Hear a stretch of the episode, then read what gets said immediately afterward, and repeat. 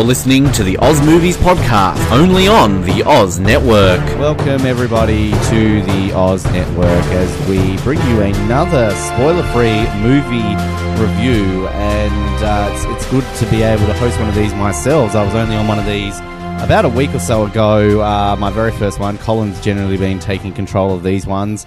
Uh, he's been doing it with his lovely wife, uh, Jamie, that's doing the episodes. He's probably also doing it too. He's a father, so they might, well, Casper might want a brother or sister. I don't know. Uh, but we are here to talk about, uh, apparently sex. No, we're here to talk about Baby Driver. Talking Uh, about babies. Talking about, well, it's, it's appropriate, is it not? Uh, babies, how they're made. It's natural, people. Get your mind out of the gutters. Uh, obviously, uh, in cinemas now. Great, great film. Uh, we're here to talk about just why we think it is great, and uh, maybe we also might talk about why it's not so great. I don't actually know the overall opinions of my special guest here on the show. Uh, for long-time listeners of anything else that I've been involved in, you might uh, remember him from such shows as The Brink. That, that's about it because he hasn't been on any other shows. Uh, I won three survivors. he, he won three survivors. Yes, uh, I didn't know about that. Uh, was that like the Ethiopian version Yeah. or something? Uh, It wow. was Survivor Launceston. Survival Launceston. Every day in Launceston's a survival. Uh, that's another story. Uh, it's Marcus Hollywood Bendall. Marcus, welcome to the Oz Network. Thank you, Ben. It's great to be here. It's uh, great to have somebody of such uh, high esteem on this show. Well, Uh, you need a bit of Hollywood expertise. we do. I'm here. Well, uh, just to kind of fill in maybe some people who have no idea why he's called Hollywood. Uh, obviously, he's a renowned actor here in Tasmania when it comes to uh, advertising campaigns. How's Mama, by the way? Um, yes, she's well. Thank you for asking.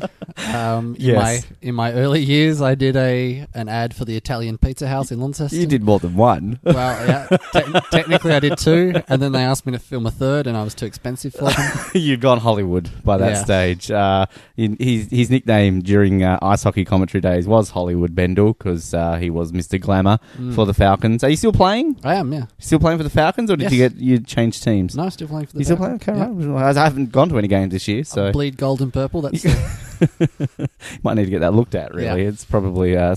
You also were in an ad for an app, weren't you? Not. I've never seen a man pull a phone out of his pocket and look so interested in what was on the screen when I saw you on that ad. Yeah, a multi-million dollar um, Tasmanian company called Savage that make Procreate. The, Yes, the finest app for iPad. you can you can advertise as much as you want. We have no sponsors, so I Um, mean we could gladly have them on as a sponsor if they're listening. They- so Uh, I doubt it. They're No. very busy. right, is Mama's Pizza still around in Launceston? Yeah, Okay, well Mama's Pizza got some great pizzas, don't they? you can drop them a line. Yeah, you Yeah. know, drop- if you're in Launceston, um, first of all, call for help, and secondly, if you're stuck there, you might need some food. So uh, call Mama's Pizza. So let's talk about the movie. Yes, we should. Uh, look at you, Mister Intelligent. You you already are here uh, trying to dictate this, but yes, Baby Driver. Now this. Uh, is a brand new film that I had never heard of until about a week before you said. Actually, I'd heard of it, but like I hadn't heard much about it. I should say. So, kind of uh, suggested to you, let's let's have a mandate. Let's go to the movies. You kind of were on a real date because you were there with your girlfriend. Uh, but you know, I met your your friend and Mhm. we sat next to each other and You, you had a mandate as well. yeah, I guess we could say that. Um, but uh, yeah, this is obviously the brand new film by Edgar Wright. Uh, and it's been doing great guns around the world, getting uh, very good uh, reviews, and uh, so far seems to be doing well at the box office. Uh, going into this, was this a film that you'd kind of been wanting to see? You'd sort of been following this one in the in the lead up to its release. Um, I'll be honest with you. A couple of uh, months ago, um, browsing online as I do, I saw the the poster, and I had not heard about the film. Um, and the poster was the one thing that sold it for me. Um, uh, that happens a lot uh, in my profession and being a designer. Um, usually, the poster art will sell me or spoil for uh, whatever it is that I'm looking at. So I saw it. I thought that is awesome. I thought it was fan art. It was the official poster, so that sold me even more. I watched the trailer and I thought this looks ridiculous. Look at that cast. This this is going to be great. I was excited for it as soon as that trailer finished. And uh, I guess initial reactions. Obviously, we're here to talk about what we liked, what we disliked about the film. But I guess just sitting here as a, a general oversight of your opinion of the film, having seen it now, a couple of days since we saw it, did you did it live up to expectations? Yeah, I was frankly I was flabbergasted. That's a good word. this is a good word. um, by the whole experience, um, there were just sections of that where my heart was just racing, and I couldn't tear my eyes away from the screen. I had a big smile on my face. Um, from yeah, I was buzzing. I'm glad that we we decided to do this podcast two days after we saw the movie instead of the night that we saw it because I would have been hyperactive. You would have wanted to do it in a car and just drive Yeah. really fast. Yeah, we would have done blockies. Well, again, you're from Launceston, It is so the Oz network, and there's Yeah. nothing more Oz than doing blockies. yes, exactly. Do some do some blockies, bro. Um, but yeah, I, look, I, I would I would share that opinion with you. It was um, again kind of going into it with not that many expectations. Kind of just, I didn't even watch a trailer going into it. I kind of just read a bit of the synopsis of it. It had Kevin Spacey in it. That sold it for me. Fair enough. Um, and kind of yeah, and Jamie Foxx. I'm a big Jamie Foxx fan. Uh, I'll be honest with you, I haven't really seen much of Edgar Wright's other films, so I kind of came into this a bit blind, not really that familiar with his films. I mean, I've obviously heard of his films, but um, I I wasn't aware of his style. Had, had you seen many of his films going into yeah, this? well, obviously there's the Cornetto trilogy, Mm-hmm. um, Shaun of the Dead, Hot Fuzz, and End of the End of the World, World's End, the World's End. Um, which y- yeah, um, as soon as you watch the trailer, you realize that it's not the same kind of film as those. They've got that kind of uh, British Simon Peggish yeah. comedy, uh, and then the other one is uh, Scott Pilgrim. Mm-hmm. Um, and there's actually quite a lot of the sort of delivery and humor that Scott Pilgrim had um, spotted throughout the film. I feel, but uh, after seeing Guardians of the Galaxy two earlier this year, I thought that would be best soundtrack of the year. Of course, Guardians of the Galaxy, the first one, famous for their excellent soundtrack. Um, but Baby Drivers knocked it out of the water. Mm. Um, it is a movie about well driving and excellent music, and so much of the movie is just made better by the inclusion of background music. And every shot, actors are moving in time with the beat. Apparently, every shot is cut at the end of a four four. Um, and yeah, it's just I don't know. But Baby Driver, when uh, the character Baby, when he's listening to music, he has the same kind of enthusiasm that I have when I'm listening to music.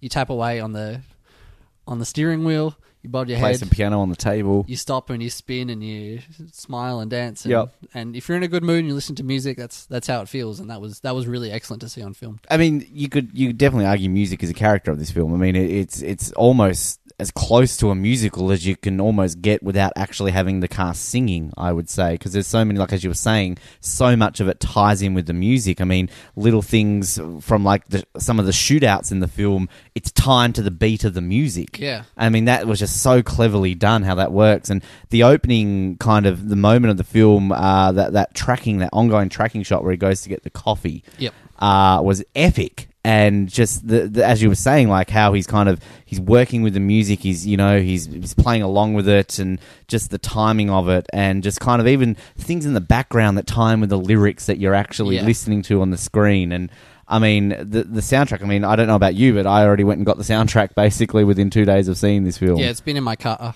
since I since I left the cinema, yeah. uh, and it hasn't left, and it's not going to leave for a long time. Yeah, it's definitely it is a lot of fun with it with the music and everything.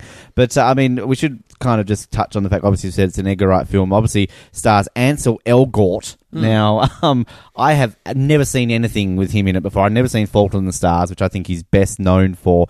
Um, and I mean, it's kind of he's got a real unique Hollywood name. You've obviously got to you got to feel when it comes to that. And I think kind of reading a lot of the things that I've read in the last few days that a lot of people thought it was a bit of a surprising choice to have him in this film because I mean, you know, obviously I said The Fault in Our Stars. I mean, he'd been in some of the Divergent films and kind of n- not really a, a movie that you would consider. I mean, I don't want to say an action movie. It's not purely action, but I mean, I, I think from what I saw of him and what I've seen of him in one film, he he definitely held his own in the type of character, uh, you know, the character of Baby. And I, I just, I mean, he, I thought he was brilliant in this in this role. I I do think that he he took the character and made it his own, but it was a really odd character. Mm. Oh, very Um, sure. Yeah. uh, a character, a, a child of trauma, really, um, who was really good at one thing and kind of refused to acknowledge anyone else. Almost, um, almost like autistic in his mannerisms. Yeah. Um, so if, yeah, like he found one really good thing, and he was not very good at human interaction, or he just didn't care for it. when he was interacting with people that he loved, um, like his was it his grandfather or his carer? Step stepfather, I believe he Stepfather. was. Yeah. Um, I mean, he was very normal and outgoing, and but interacting with anyone else, he was just reserved. And he has a definitely has a baby face as well. Uh, yeah. I mean, I'm looking here. He's uh, 23, so uh, but I mean, it kind of fits in well with the character of of baby. Uh, I mean, you know, he's very young, you know, fresh faced and everything along those lines. Uh, obviously, I mentioned Kevin Spacey is in this film. Huge Kevin Spacey fan. I think everybody on this earth is because he's Kevin Spacey. Yes. Um, obviously, Lily James, um, Eliza Gonzalez, Jon Hamm, Jamie Foxx. Uh, oh, it's it's interesting, kind of the billing of, of the actors in it because I think kind of I when I saw the poster, it's kind of when you see the the words like and Jamie Foxx, it's kind of you know not necessarily thinking of like top billing, but he was in it a lot more than I think I was expecting. Uh, you know, kind of going into it, I, I didn't necessarily feel based on what I'd read and what I'd seen that Jamie Foxx is going to play a huge part in it. Uh, but I mean, he did. Jon Hamm obviously played a, a very large role in this film, and Kevin Spacey, I think, too. Also, I mean, again, the limited knowledge I had of this film had a lot more to do in this film than I thought he he was going to. Jon Hamm expertly playing the character of the Punisher next to the Punisher. Yes, Uh, yes. Jon Bernthal. Uh, yeah, you're asking the wrong person, but I'll go along with that. Um, but uh, I mean, it's it's a, it's a great cast. Uh, I mean, a lot of these ones. I mean, I, I'd never really seen uh, Lily James in anything b- besides this. Uh, sadly, I'd never watched Cinderella. Uh, so you know, that's not really been on my bucket list. It's not Uh, on your uh, radar. No, no, No. I've still got to catch up on Beauty and the Beast yet, Marcus. I mean, come on. Um, but I mean, yeah, I mean, obviously, we'll, I think we'll talk about each of them in their, their own way. And, and I guess for people who maybe are listening to this not that familiar with the storyline, and again, this is a spoiler free uh, episode, we'll eventually down the line do a full recap of this uh, later on in the, in the year when it comes out. But uh, essentially, Baby is the is the driver. That's why he's Baby Driver. And uh, essentially, he has, as you kind of alluded to, had a fairly difficult upbringing, which has kind of led him into, I guess, working for Kevin Spacey's character, who is kind of like a mob boss, I guess, Yeah. crime boss. It's a mastermind. Kind Yeah, of yeah. You don't really get too much into his network, and but you don't really need to. No. I, I feel that kind of it's done well, uh, and essentially, kind of through interactions between himself and Kevin Spacey's character, he's basically having to pay off a debt, essentially by being a getaway driver for Kevin Spacey's character's various crimes, and it kind of is leading to a point where he's nearly square. He kind of wants to get out, and at the same time, he meets. Lily James's character called uh, I've gone blank. Why Debbie. I've gone Debbie. Thank you. Um, and they kind of fall in love, and that kind of interludes with him trying to get out while still having to, you know, a big score basically comes along, and it kind of plays, and various fun stuff happens. It is a storyline that we've seen before. Yeah. It's nothing groundbreaking and new. And watching it, I mean, there were times when I was just going, oh, I've, I've seen this so many times. But I know that Edgar Wright knows that we've seen it so many times.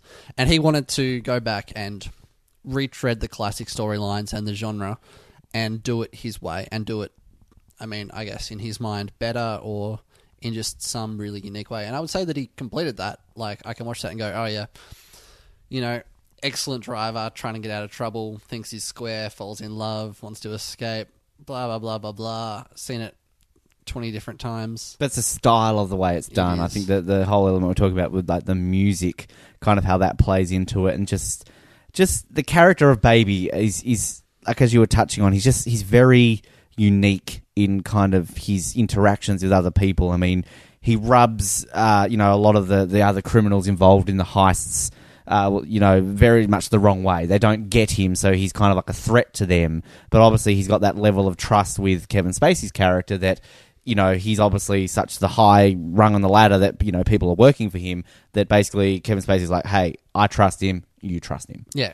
And I mean, it, it, it's kind of, yeah, it's, it's done very well. And yeah, like it's exactly not a storyline that's exactly completely original. But I mean, it doesn't really matter. I mean, that's a good thing about a film that, you know, you, you can, you can go into a movie that you, the storyline is so familiar, but at the same time, it, it just, it's done in a way that it doesn't feel familiar. Yeah, absolutely. I mean, apart from being a comedy, Shaun of the Dead re- retreaded um, retrod. I don't know what the That what- what's the syntax on that, Ben? Oh, look again. You'd think I'd know that, but uh, I'm I'm dumb. So Retreaded. retreaded. Uh, lots of familiar ground, yeah. um, common tropes, but did it in its own style, and, and that made it its own film. And I think Baby Driver sits in the same kind of bucket as that. Do you, now I, I think kind of just uh, again without going into a lot of detail, just kind of how how the film worked. Um, I I personally enjoyed uh, you know probably the first half, maybe the first two thirds of this film very much. So it was great. I will say the ending kind of felt to me a little forced, um, and maybe that was the most disappointing part of the film. Kind of obviously just jumping around in various topics here, but I mean, just overall on that though, if you've got to say something that maybe to me was a little bit disappointing how it is, I just I didn't necessarily like how it ended. I don't know how you kind of felt with with the way the film ended. We obviously can't go into too much details without spoiling it, but I I kind of left a little bit sour taste in my mouth with how they ended it. It didn't destroy the film, but it's still I just didn't necessarily like how they did it. Yeah, I don't know. Um, after talking to a couple of other people after watching it, and they've all voiced to me kind of the same thing that the just the ending felt very shoehorned.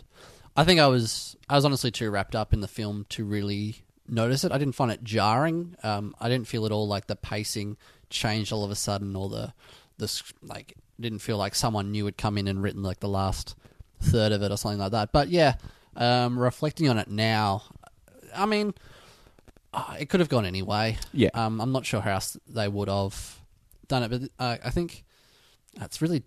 I mean, doing these spoiler-free podcasts is really hard. It's to difficult isn't because? I mean it's it's it's kind of like I could easily right now say how I think it could have ended, but that would spoil it. Um, and again, we will save that to when we do a full recap of it. But it's I mean, again, like I don't think it ruined the film for sure. I didn't leave going, oh, that was so great, except for the ending. Oh, that was terrible. Um, you know, it wasn't How I Met Your Mother, uh, but like it just. It, it's still kind of just that, and I, I mean, I did read that you know Edgar's kind of he's he's open to the possibilities of a sequel, which maybe kind of that kind of came into play. That he thought like, well, hey, cool, we might be able to do a sequel out of this. Sure. Uh, which I mean, look, even if they had have ended it differently, doesn't mean to say they couldn't have done a sequel. I mean, there's uh, ways around it. It's Hollywood, but yeah, I, I, I guess you know if we were to talk about maybe things that we didn't like about it, that's probably one that I would say would be my standout. Yeah, um, I guess for me, um, it was baby surrounded by these criminals and trying to convince himself that he was better than them and didn't belong in their world.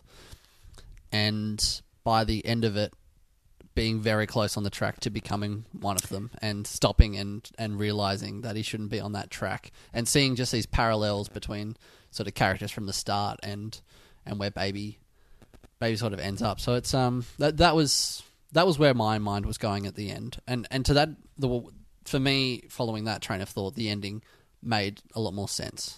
That's a, that's a very interesting point actually, because yeah, I it is definitely for large portions of the film that baby you don't want to say doesn't fit that world because based on what we know of his background and how he got involved, you would disagree with that, but I guess he's a certain type of criminal that's he's the getaway driver. He's not the one who's holding the gun. Yeah, sure. So, I mean, it's yeah, it's kind of interesting how quickly he transitioned into how he did, and, and that kind of like Lily James's character with Debbie, like it.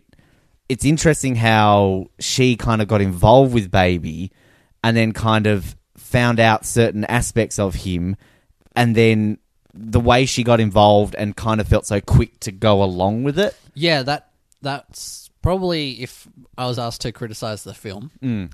their relation like they had met four times, unless the story was that they'd that he'd been going to that diner and seeing her like a hundred times before that. But the film only showed four times; it didn't make any suggestion of a passage of time. And after four times of meeting this guy that just hangs out in her diner, she was prepared to throw away her entire life and run away just Yeah, to hit the highway and like he's obviously a criminal like yeah. well, I mean, girls doesn't love bad boys, don't they, Marcus? Uh, girls like being buried off the i-90 obviously yeah, it was. I mean, that that was kind of, and that, it's not against the the character of Debbie or anything like that. It just that was, yeah, it- it's something that again, I mean, we can't go into too much detail. Maybe we might have gone into too much detail there. I'm not too sure, but I mean, it's I think kind that of- was. I'm pretty sure that the idea of him meeting this girl and wanting to run away with her was in the trailer. If it's in the trailer, I'm going to talk about it. That's, yeah, that's that's that's generally the rule for sure. Yeah. Um, so yeah, and it's it's kind of it was very interesting how that that she was quick going because it's kind of like. Again, well, there's definitely one side of which I'd love to be able to go into detail because me being nitpicky and how I'd like to really read into things too much. There's a whole section of the film where I'm thinking like, is she really going to stay with him after that amount of time? Like, Yeah. after having met four times? Yeah.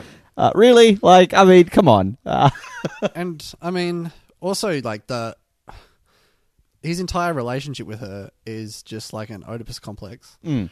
Um, and the movie pretty much just states that, and it's a really unhealthy relationship. But at no point is that at all confronted. Instead, it's romanticized. Yeah. Um, which I, I kind of walked out like, went, that movie was awesome, and then I went, but wait a second. um, Yeah, if you're going to this for a first date, don't go into it thinking it's going to like you know signify your relationship. I mean, by all means, if this is your relationship, then good on you. oh no, But, no. um, it's great first date material. Don't go watch it with your mum. Is my suggestion. yes. Uh, one thing I want to say uh, that I liked about, I, I really loved the humor. And I mean, maybe this comes down to the fact that I haven't really, I'm not familiar with Edgar Wright's work, so I, I kind of going into this blind as a Edgar Wright virgin, so to speak. But like, just some of the little subtle little jokes, like it was in the trailer, so I can talk about the scene. But when they get the Mike Meyer masks, Oh, yeah. um, you know, it's like this isn't Mike Meyer. It's like yes, it is. It's Austin Powers, and it's like no, the guy from Halloween. Oh, you mean Jason? No. this is a Halloween mask. yes just um oh that was just hilarious and uh i mean it just it just worked so well into it there's just so many scenes like that that just uh that was it was so funny like laugh out loud funny Yeah, uh you know which was which is good about a film i think for sure Yeah, um, I mean that's classic Edgar Wright. He, I mean, he definitely turned down the comedy on this one, but didn't try to shy away from. it. I'd say that there's like a, I mean, I, I believe listening to the Homecoming review, you don't watch a lot of Marvel movies. Uh, it's not that I, I go out of my way to not watch them. It just it honestly just hasn't come into my life. I'm going to. I've, I've always been more Team DC, but it's just like I just I don't know why. I honestly have not just got around there. Just all of a sudden, I watched Iron Man. I watched the Edward Norton Hulk. I woke up the next day and there was thirty thousand of them to watch. And I'm like, shit, what have I done with my life? You know, so. Just rewatched Bonds. Yeah, apparently, you know, James Bond took over my life, but uh, yeah, I mean, I, I will be watching them. Um, so I would say that there's probably all, all Marvel movies have like a certain amount of comedy to them, um, just a certain amount of levity and heart, and I feel like Baby Driver is probably on the same level of that, um, but it feels a lot more genuine. Uh, The Marvel films are always kind of like throwaway lines, just little things, um, just to sort of make the audience. it's more natural rather than just going for the obvious one line. Absolutely. Yeah, I, I yeah, I mean, I, I mean, not I can't compare that to Marvel films, but I mean, there are definitely other films. I mean, you mentioned James Bond. You could argue there are definitely James Bond films where it's you know tacked on one liner just for you know shits and gigs. But Yeah, absolutely. then there are definitely obviously the more the natural ones. I mean, one thing that obviously you talk about being sort of a, a heist car chase kind of movies, obviously the, the, the sequences, the, the car chase sequences, and kind of reading a lot about it, the fact that it basically didn't contain any CGI. These were all done. Yeah. Uh, and I mean, they were they were second to none. They were fantastic, high octane. Like you were saying about how you just pumped up watching this, and I mean, you posted on Facebook about saying like how so difficult to drive home having just watched this. You know, Well, yeah, walking to my car out of the out of the cinema, um, I had some them, some guys that were in the cinema with us pile into their white Hyundai Getz and do a burnout down the road past me, and I'm thinking, P plate flapping in the wind.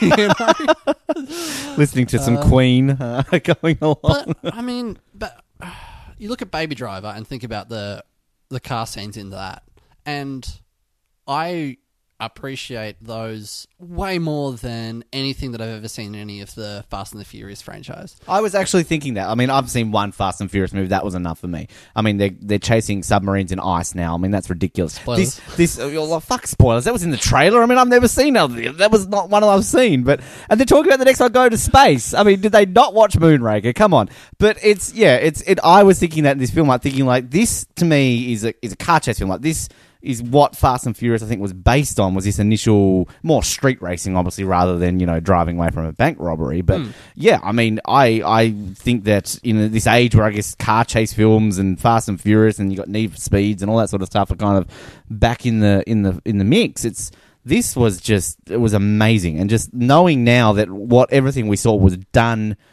you know, by stunt drivers. Yep. like that makes it even even higher up. I feel. Yeah, absolutely. And I mean, most of the stuff he wasn't in some like souped up whatever, I don't know, spaghetti, whatever. I'm not good with cars, Ben. I, I know Ferraris and Formula One cars. All right, that's about all I can tell you. He was in he was in a Subaru and at one Yeah. point he was in like a like a people mover. It was in an avalanche. Like there was Yeah. that scene where they basically are saying like you need to get this special type of people mover. Yep. And he ends up with like the avalanche or whatever. I don't know who makes it. Like fucking uh, there's an ice hockey team called the Colorado. Colorado makes it. Whatever. Yeah. I don't know. Uh, but yeah, it was it was exactly. You're exactly right. Like there was what one scene when he kind of gets a really like souped up fancy. I think there was a Mustang at the end. I don't know again, but. Uh, yeah, some kind of GT. yeah, and Yeah. like that was kind of. It wasn't exactly like he's gone out of his way to get it. Yep. Yeah, like he he was just driving normal cars really well. Yeah. and there was a just I mean with the the music and the music was mostly I mean ninety percent of the soundtrack is from like the eighties to nineties, I guess. Um, and so much of the driving, of course, was shot by shot in time with the music as well, changing gears and hitting corners just in time with the music, and you're just thinking, "Fuck yeah!" Yeah. Well, it's, it's just that, that opening sequence, like not the coffee one, but I think actually, I mean, I won't go into too much detail because again, there's some in the trailer. I know you can look up the first six minutes of the film is online, but Yep. I'm not going to assume that people watching this have, uh, listening to this have seen that. But kind of just even that opening, opening scene when he's in the car and he's just kind of like straight away, like, you know, going along with the time and he gets the windscreen wipers and Yep. just even little subtle things like his little quirks that he has, like at one point where basically they all get in the car and he's like, no, no, no, no, gonna start the song again. Yep, Like sure. it's just kind of like he's so like into that and it's just, you know, like there's the one scene there where they're talking about certain songs. Like, oh, it's not on this iPod. And he pulls out another Yeah. iPod. You know, it's just, it's, yeah, it's, I, I, I really do like, and I, I will say, like, kind of going into this, like, a lot of that music in the film necessarily wouldn't be the my type of music. You know, it's not Justin Bieber. Uh, but it's, I mean, it's still kind of, it influences you enough when you watch a film like this that you automatically, you like it and you, you want to listen to the soundtrack. Can we recut recut the trailer entirely with Justin Bieber songs? Absolutely. I'm sure it will work. You know, if I was your boyfriend. It's called Baby, Baby, Baby Yeah. Driver. My baby. Yeah, that that would I think that could work. I'd watch that. Yeah, of course, who wouldn't? Um, yeah, I don't know. It's uh, I, sorry, I was distracted by Justin Bieber and totally forgot Oh, what we who were talking isn't? about. You know, you you just you get distracted by distracted by the beebs, of course. Um, the, the thing that there wasn't a lot of modern technology in the film, No. and until maybe like the the last third, last quarter, you actually maybe wouldn't have been able to tell what year it was filmed in or what to, what to, what filmed it, it was took place in, not filmed. Um, I mean, he's all running with old school iPods, like iPod Chunkies. Yeah. We're not talking about like iPod Touches or anything. This is pre click wheel iPods. yeah, exactly. He's just got pockets full of those, drawers full of them. Um, everyone's running around with burner phones that are like little flip phones. I don't know, Motorola's. Yeah. what is it? The what were they called? The razors. They Yeah. weren't quite the razors, but yeah. uh, yeah. um, And so at one point I was like, is this meant to be like modern? And I guess some of the cars I drive past would have been, you know, 2017, 2016 models. Um, but apart from that, there wasn't a huge emphasis on it. You didn't see him playing with iPhones and stuff until the around the end. Well, even the, even like the the the poster that you talked about at the very beginning, Yeah. the style that that's in, kind of almost like a real seventies vibe to it, doesn't it? Yeah, exactly. Um, and yeah, for sure, you it's it's. I mean, it's obviously is set in the modern day, but it's you- you're right. Like it's not specifically said. Um, and because even like there's kind of the, the subplot where he, he kind of uh, through his music he kind of creates his own music um, through a lot of recordings that he does, and like the the the method that he does. I mean, he's got synthesizers. He's got what's that that Oh, the, the paper recording onto the paper. yeah, Um, and just kind of like he's still using cassettes and kind of just the tracks and all that sort of stuff. And I mean, you and I are sitting here right now on this, you know, uh, fangle dangle. I'm just sounding like my nan all of a sudden, uh, like a, a, a recorder it's here. a H4n Pro Exactly. handy recorder. You know, we don't have this paper synthesizer. I mean, I'd love to. I mean, you know, old great. school podcasting, 80s podcasting, back when you actually had to have a radio show. Put it on the gramophone. yes, but uh, yeah, I mean for sure, and it it kind of it, it worked though. It, it really did work. Like the the scene when he kind of you see him getting an iPod for the first time through a flashback. I mean, do you remember those? Do you remember the first iPod? I I remember it. I did not own one. I had like first I had a click wheel one, but I think it was like second gen because there was, there was only like a 20 gig, but that was like wow, 20 gig. Yep. And I mean that was back when they were like, see, I remember getting it. Like it was it was basically a bribe from my parents because we moved into this house that I didn't want to live in. So they're like, "Oh, we'll bribe you, we'll buy you an iPod, we'll buy you furniture." I'm like, "Okay, cool." And they I was in Sydney at the time and they like transferred me the cash on my last day in Sydney. remember going to Myer in Sydney like in in the mall there and just buying it, thinking, "Wow, I'm the coolest person. I have this fat iPod thing." Because I was listening to a Discman still, man. I mean, come on. Can't fault the Discman. Yeah, well, exactly. Or the Um, Walkman, you know. I had it wasn't a Zune, but it was pretty close to it. wow. Um, What happened to the Zune? What happened to Microsoft's version? They just died. it's in died. a grave. it's in an open grave next to, um, was it HD DVD? yeah. and the Betamax. grave is just open, waiting for Bing. Its arms are open, just waiting for. You, I know. you- I know you listened to our uh, Spider-Man: Homecoming spoiler-free one. Go back and listen to our amazing Spider-Man full recap where we just rip shit into the fact that Peter Parker uses Bing. oh Uh, yeah. So Well, I mean, in the, I mean, in Homecoming, he uses a Dell. yeah.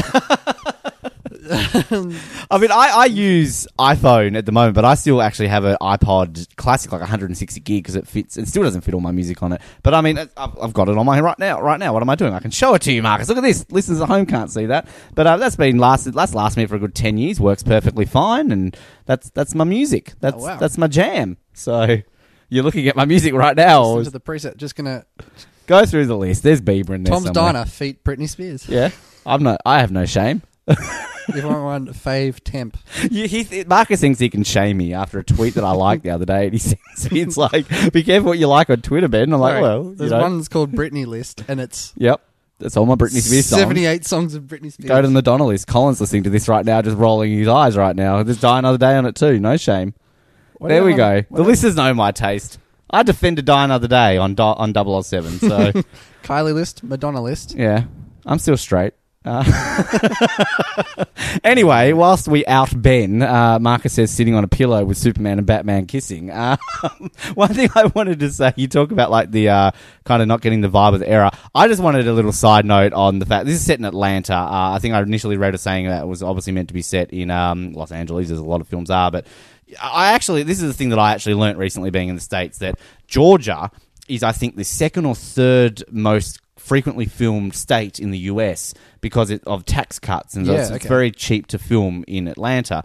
Um, and I've been to Atlanta and it's it's a great city. I love I love Atlanta and you really I like a film that really kind of uses elements of a, of a city and kind of makes you feel like that's part of the film. And I, I don't know about you, maybe this is just me having been there. I kind of noticed a lot of things that I'd seen and places I'd been to before. But I, I really felt like Atlanta at parts was part of this movie. And it kind of isn't overly emphasized too much. Like if you know it's in Atlanta, you know the skyline, you see the Atlanta police cars and things like that. But maybe it's just a me thing. I like it a movie that emphasizes the city it's set in.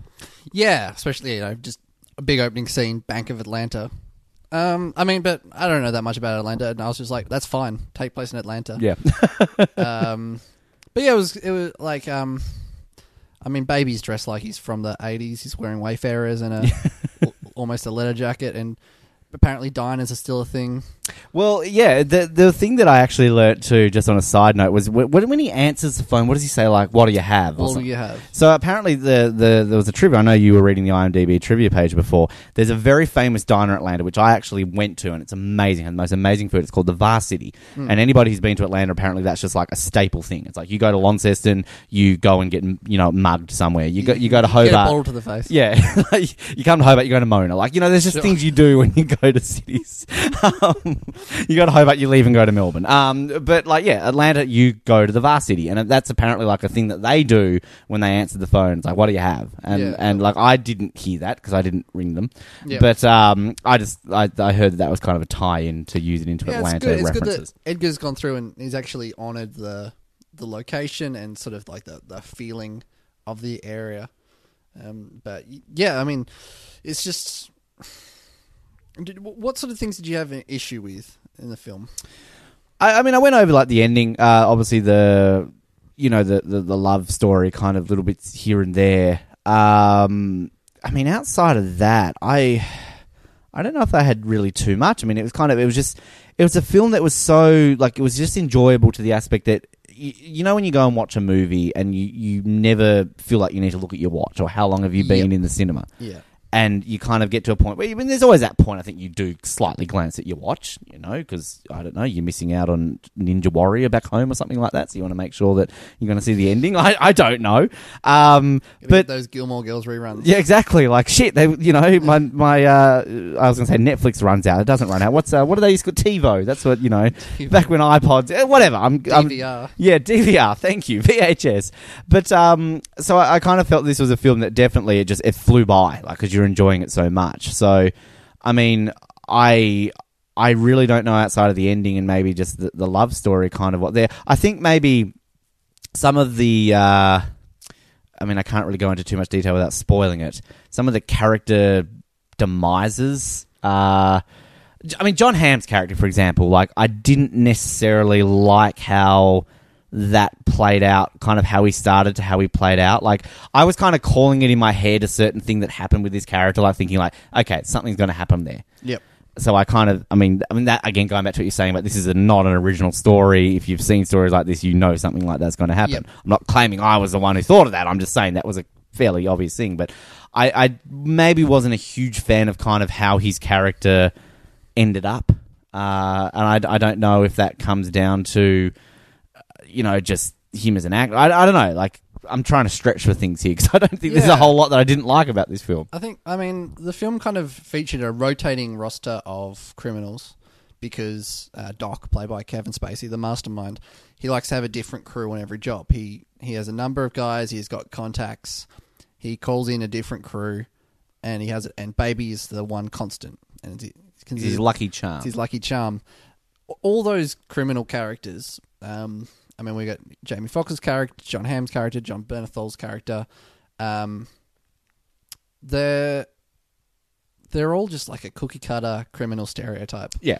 There is not a lot of depth to them. They are trying to be harder and more crazy than each other, and that's that's their entire existence. And the, at points, sort of, people bring up different things, and you start to see the cracks forming. That you kind of see who they really are underneath, and that's all just an act.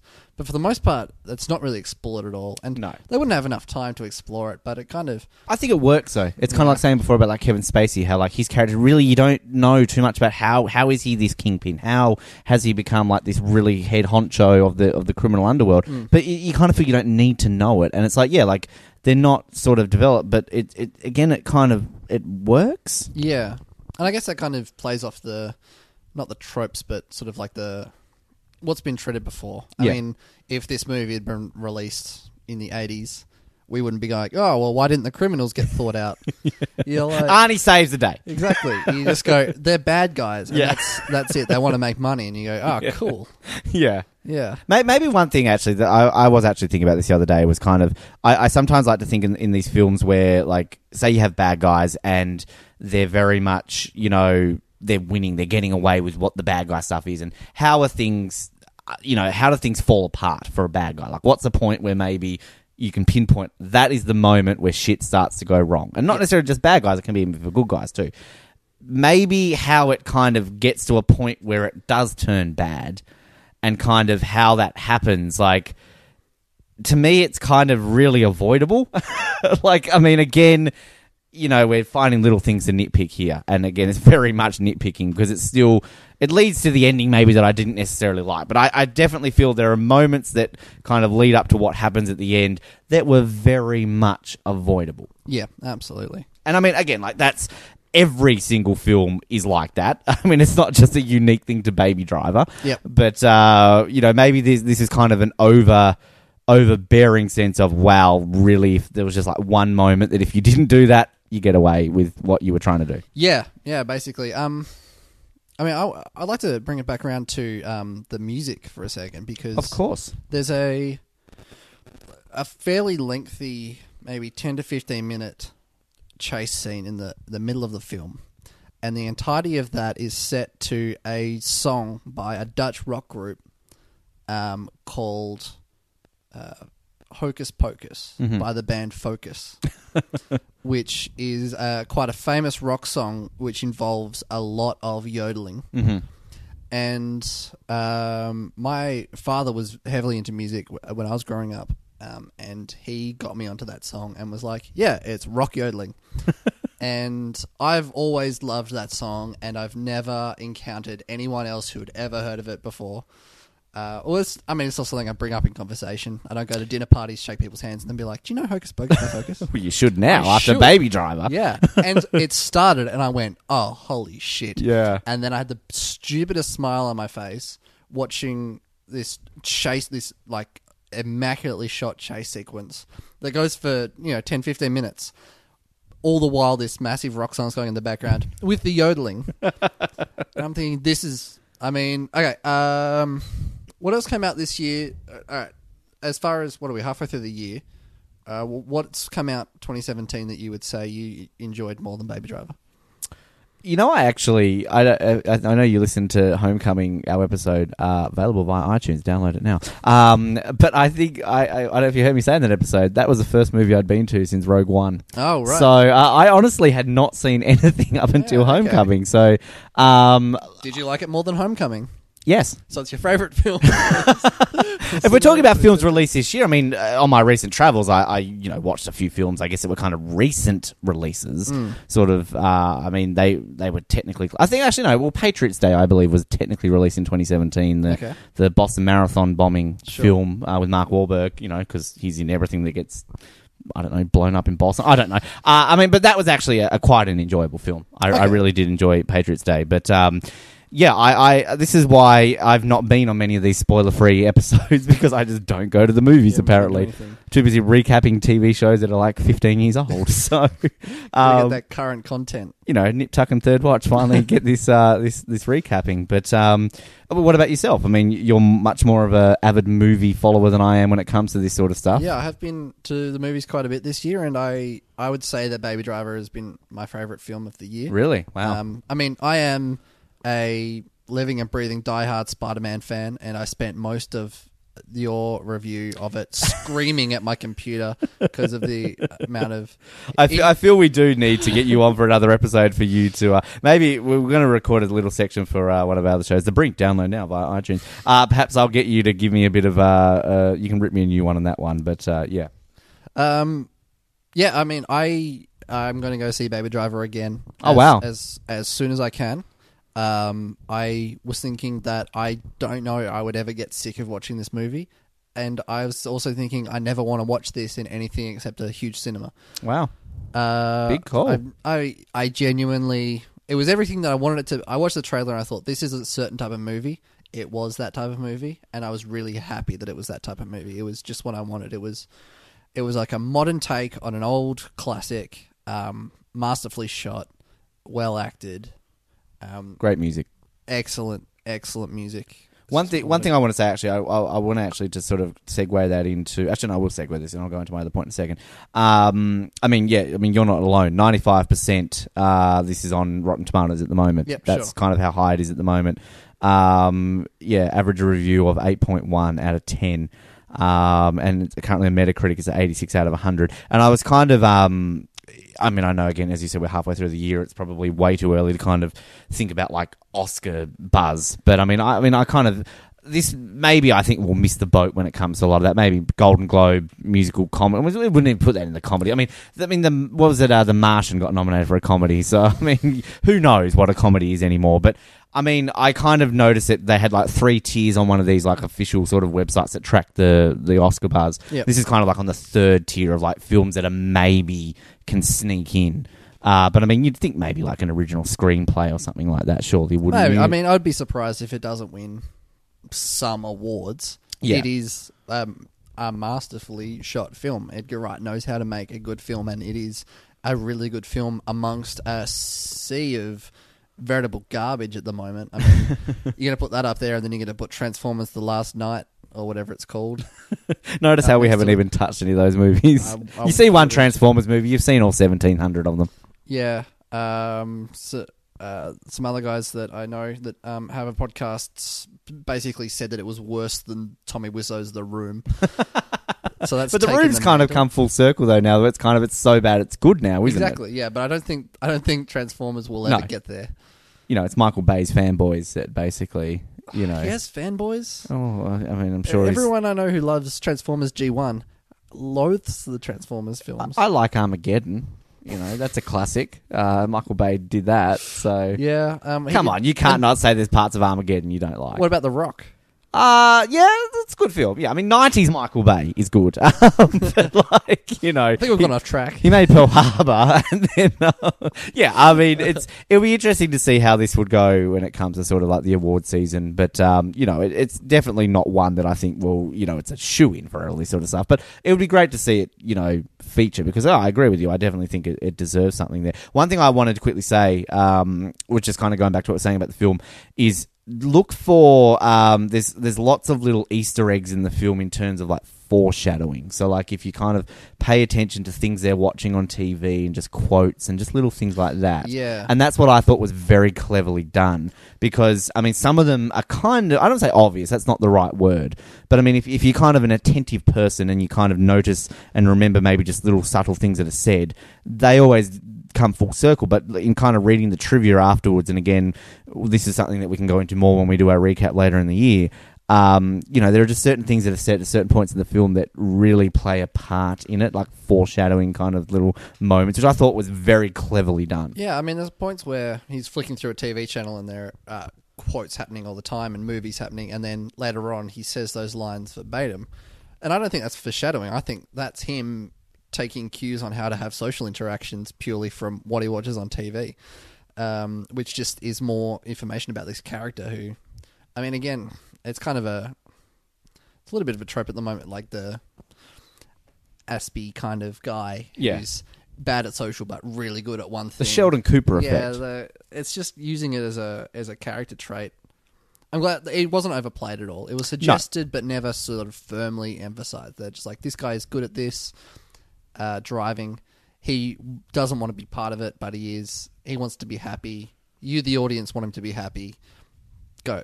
because Have it really, it really is one of those moments where it's like, I mean, he's he's a criminal. There's no there's no denying that he's a criminal, but Yeah. in in the group of criminals he's with, he's the good guy. Yeah. So it's kind of weird that yeah, you're right. Like you're rooting for him, even though technically when you're watching what he's doing in parts of it, particularly towards the end, you're like, really shouldn't be rooting for him, but like you are. You know, it's, Yeah. it's kind of like Kevin Spacey's character. Like, I kind of was expecting from what I'd got into this reading was that he was maybe going to be like real badass, like, you know, whatever. And like, I'm not saying he wasn't a badass. He definitely had some great scenes where he was like, whoa, fuck, like, you don't want to cross this guy. Hmm. But he still kind of also came across as almost like a good bad guy that you kind of. I mean, it's Kevin Spacey going to like him no matter what, but like you know, uh, when he's putting heads in boxes and Keyser Söze, spoiler alert. Uh, but Yeah, like, much more of a villain than his Lex Luthor betrayal. yeah. Were you a fan of his Lex Luthor? Can I just ask you that off Oh. the record? Well, it's not really off the record. You're Off on a podcast. Um, Quickly press stop. Yeah, I mean, apart from his his evil plan was real estate development, but I, I enjoyed his enthusiasm in the character. Is it- and I- different take. I love that movie. Yeah. Much better than Jesse Eisenberg. Um, yeah, pretty much. I mean, Jesse Eisenberg uh, did a decent Joker. So, um, but uh, yeah, I mean, I don't know if there's really a, a lot more you want to add. I mean, if you wanted to reference any of the other characters, maybe. I mean, we talked a bit about Jon Hamm, uh, Jamie Foxx. Anything to add on Jamie Foxx's character in this film at all? um, he reminded me. Oh, what did he remind me of? He had a similar kind of character, um, in Horrible Bosses. I haven't seen Horrible. Kevin Spacey was in that too, wasn't he? Yeah, he was. Uh, Jamie Foxx plays just this like hard as nails criminal, except that in that he's completely incompetent. Right. and it's like hilariously incompetent at being uh, a criminal. And in this one, he kind of plays the same. Um, It reminded me a lot of his. Um, I mean, in Collateral, he was trying to play more of a good guy, um, and so I don't know. I mean, we, we just obviously talked a lot about him in the Amazing Spider-Man too. So No, that's I, right. I just wanted him to be like, you know, Spider-Man remembers me. It's my birthday, and he's got like this wall of like, you know, him on the wall. I mean, apart from um, you know, where his character arc ends him, what were your thoughts about Jon Hamm in that role? Oh, he was he was great. I mean, he he was. I really did like his character. I, I really did. And I liked um. I, I forgot the actress's name who was playing alongside of the- Darling. Darling. So like, I mean, that's Um, what Well, that's not a, the actress. the character, yeah. character's But like, name. I mean, that's what he's. They're married, aren't they? I think it's you. They reference that they're married they are because they, they say about getting married again, so they're married, uh, and just the way they play off each other, and uh, yeah, I mean, he was great. I really did like he. Re- he really reminded me of someone, and I still have not like connected who it is, but there's definitely someone he just really reminds me of, and it's gonna it's gonna come to me at one point. I'm just gonna like, fuck, that's who it is. Yeah, he, I mean, it was he was pretty much dressed like the Punisher. Yeah, but and also uh, the, one of the other criminals at one point uh, was Needles from Back to the Future. Oh, Uh, yeah. I did. I kind of like. I looked. Uh, he looks so familiar. Yeah. because I sort of read in the trivia. I don't know if you did. There was like lots of little subtle Back to the Future Yep, references. yep, yep. With um, Doc and Griff and Yep. yeah, yeah. I don't know. Um, I well, I mean, there was like two two female characters in the entire film, Yeah, pretty much. Well, there, I mean, there were two others, but they were kind of very silent. The post office very- lady and the the lady who gets a bag stolen. Yeah. um, but neither sort of like um the criminal darling or Deborah are really probably explored. I mean, do we get any idea why Deborah hates her life so much that she wants to run away with? No, on a whim. Yeah, exactly. I mean, it's yeah, you're right. I mean, it's kind of we only get a few sort of her with the the you know cliche douche diner boss. Mm. Um, yeah, we really don't. But I mean, it's again, it's kind of going back to our what we were saying before about some of these other characters. It's like you almost can give it a pass for not developing these characters because I mean, Yeah, it I is very baby centric. Yeah. It's it is all about baby. Um, but I mean, it's kind of like yeah, how like as I said, we we don't necessarily feel we need to know more about these characters, and it's kind of I mean, she's a very I mean, is sweet the right word? I mean, she's she's not pure sweet innocent because clearly how she ends up in the film is not completely sweet and innocent, but she's got that level about her that you know she's. I mean, look, if I was in a diner and she was serving me, I would I would want to talk to her more for for multiple reasons. Yeah, and um, yeah, I don't know. Uh, she just, I just wish I knew what her motivations were to just give up everything and disappear with this guy, and to go through so much for him, um, instead of just being like swept up in him. Like, you know, he's a baby-faced, handsome-looking guy who can drive well, but at the same time, people are trying to kill him all the time. Yeah. I mean, he's got that level of mystery about him, though, doesn't Oh, he? Like, you know, yeah. isn't that what all the girls are into these days? That's why I'm single. I, I'm not mysterious. That's I wear. I, I listen to Madonna and Kylie Minogue. That's I- not mysterious. That's gay. Can't say, I can't say whe- whether they're into mystery or not. I don't know. You have a girlfriend now. Were you mysterious when you swiped right? Very mysterious. you did it in a mysterious way. Yeah. I went, ooh. Boom. Yeah, I'm just like going right, right, right, right, right, right, right, right. how how dare you take the romance out of my? Relationship? You know, the, the, the, it's it's it's in ten years' time, it'll be accepted. Believe me, in ten years' time, you're just literally going to be like, "Oh yeah, cool, we met on Tinder." You know, when I was in my relationship with my, you know, Louise. Hi, Louise. Sure, she doesn't listen. She's moved on. Uh, I mean, like, we met in a chat room. I mean, back then in 2008, that was taboo. It's like, oh, a chat room. Chat room for what? Was it Club Penguin? It Or was teenchat.com. did you guys cyber? Uh, I tried to, but she rejected me. and usually I would block them and move on to the next, but for some reason I felt nice that day. Oh, so man. Well, well- all that eight years could have been avoided if all of a sudden I just thought with my dick rather than my head. Uh, but yes. Uh, believe me, if you listen to all of these spoiler-free ones with Colin and Jamie, she ends up talking about like shirtless Hugh Jackman and how she wants to like get with him. and he's poor old Colin listening to his wife talk about buff men, and he's awkwardly trying to move it on. So, um, on that note, Awkwardly moving on. uh, if there's nothing really else you want to add, I mean, we can we can probably get into our rating. I kind of feel I think I both know what we're going to do with this, but I mean, if there's anything, but uh, I guess quickly touching on it, we, we mentioned before about the possibility of a sequel. Is this a film you'd like to see a sequel, or is this kind of a film that you think should just exist on its own? Mm, I love the idea of it existing alone, being untouched. Like, of course, I want to see more of it. A sequel gives you the opportunity to see more of it, and maybe, I mean, as long as Edgar Wright gets full control of it, he's got a really good idea that he's excited about. Then, yeah, if the studio's pressuring him to do a sequel because it's making money, probably not a great idea. But I mean, it's going to happen either way. I just, Yeah. I'd hate for there to be a sequel and for it to suck, and for that sequel to ruin the first one. Completely agree. And I mean, there's there's room for a sequel. Oh, obviously, There's yeah. definitely it's definitely got an ending that can work on its own, and it can open things up for a Yep. sequel. Um, I, I, I would I, I'd be happy for this just to exist on its own. Yep. I mean, again, I, a sequel, yeah, sure, if they did it right, but I, I definitely would be happy for this. You know, if anything, maybe a prequel, but uh, even Hmm. then, might have some issues. That'd be fun. Yeah, it's kind of be interesting to explore it. Uh, but we'll get to get to the rating system. Uh, obviously, I, I kind of briefly touched on this with you because I mean you did sort of stop listening to our Spider-Man: Homecoming one when you were so incensed and rage about it. Um, but so essentially, uh, our system is: uh, would you buy it? You love it so much, you buy it. It's on the shelf that I'm looking here right now with uh, all your other DVDs and Blu-rays. Uh, you'd rent it. You know, you'd. I mean, it's kind of obsolete renting. It's what you download it legally and Well, you, do you, you can still rent on iTunes. So would Yeah. you rent it on iTunes? Yeah, well, I mean, you know, Blockbuster, Video City. Uh, I can make that joke now because you get that. uh, or you hated it, you bin it, you know, shit. Um, you know, I mean, considering you, you said you want to go see it again, I kind of feel I think what you're going to say here. I mean, I haven't bought a DVD or Blu-ray in probably a year and a half, two years.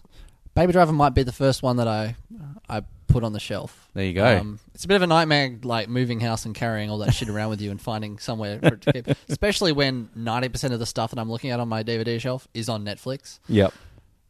But I mean, yeah, if that's got um, extras behind the scenes, that kind of stuff. Like, imagine watching them film all those car stunts.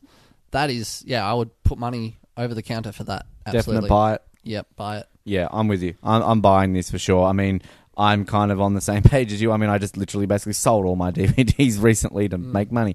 Uh, but um, I mean, yeah, for sure, I would buy it. Uh, not even a question. Go So- see it in the cinema. Yeah, I, I, definitely worth, definitely worth a big screen uh, Yeah. experience uh, with the music and just the sound and just everything. It's definitely worth it. So, um, yeah, Especially with the current state of of movies where s- like so, so many studios are churning out such mediocre stuff.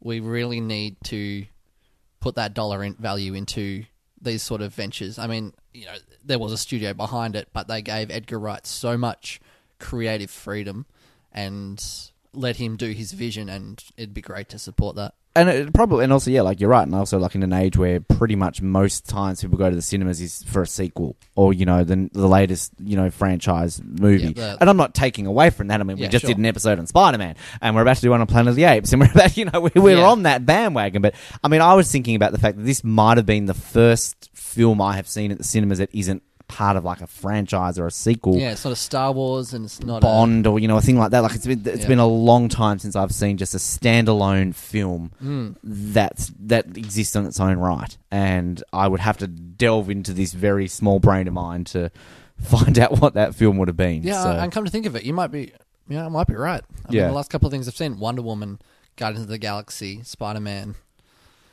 uh, Deadpool last year, blah blah blah blah blah. Yeah. I mean, yeah, there you go. I mean, that's Yeah. and it's worth it on its own right to kind Yep. of see that. So.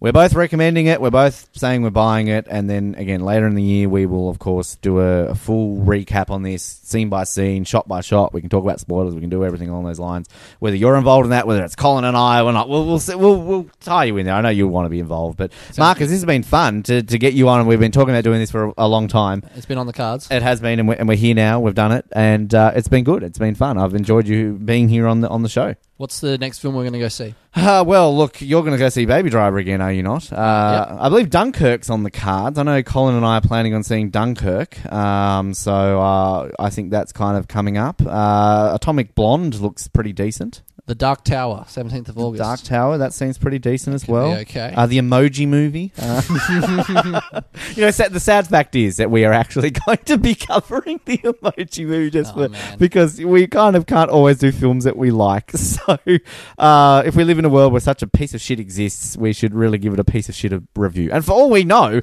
it could be the next Baby Driver. no, it won't No, be. it won't be. I think Colin and I both said we're actually not going to pay money to see it. We're just going to legally download a cam version and risk going to jail. Third of August, The Big Sick comes out. Okay. Um, I'm really interested in seeing that. So do you want to lock that in now? L- well, why not? We're, we're just organising for sure. Cool. Done. Let's do it. In August, you and I will review The Big Sick. The Big Sick. Sounds good. Done. It's I, a rom com. I'm, I'm I'm common with other movies that rhyme with Big Sick, but um, yeah, we won't uh, clearly on my music taste. You'd probably agree with that. Uh, a big pleasure to uh, having your company wherever you're listening. It's been a lot of fun having you. Of course, as you know, subscribe on iTunes. The easiest way to get these direct to us, uh, the Oz Network. You can rate us. You can leave us feedback. Uh, everything else in between. And of course, if you don't use iTunes, we are available on Stitcher. And also, of course, we are now uh, available to stream via Spotify. So uh, if you like to stream your shit like all the kids are doing now, you can stream away. Are you a Spotify user or are you a am. Pandora user? I'm a Spotify user. You're a. Spotify. Well, you can search for the Oz Network and you can subscribe away. Is that a real thing? Cool. It That's is, awesome. yes. TheOzNetwork.net as well. And of course, uh, like us on Facebook and follow us on Twitter. Uh, thank you for your company. Uh, we've got plenty more of these coming up. As we're saying, we're seeing Big Sick. Uh, I know Colin uh, and Jamie will be putting up a Planet of the Apes one very, very soon. And again, we're planning on, of course, doing, as I said, to a Dunkirk one down the line. Uh, we've got some other great film ones coming your way as well. And of course, our TV ones are still going as well. Just uh, follow us there. Marcus, again, thank you. Thank you, Ben. And we will be be back next time wherever you hear our voice here on the Oz Network. Thank you for listening to the Oz Network. Don't forget to subscribe to get new episodes delivered to your speakers every week. For more information, hit us up at theoznetwork.net.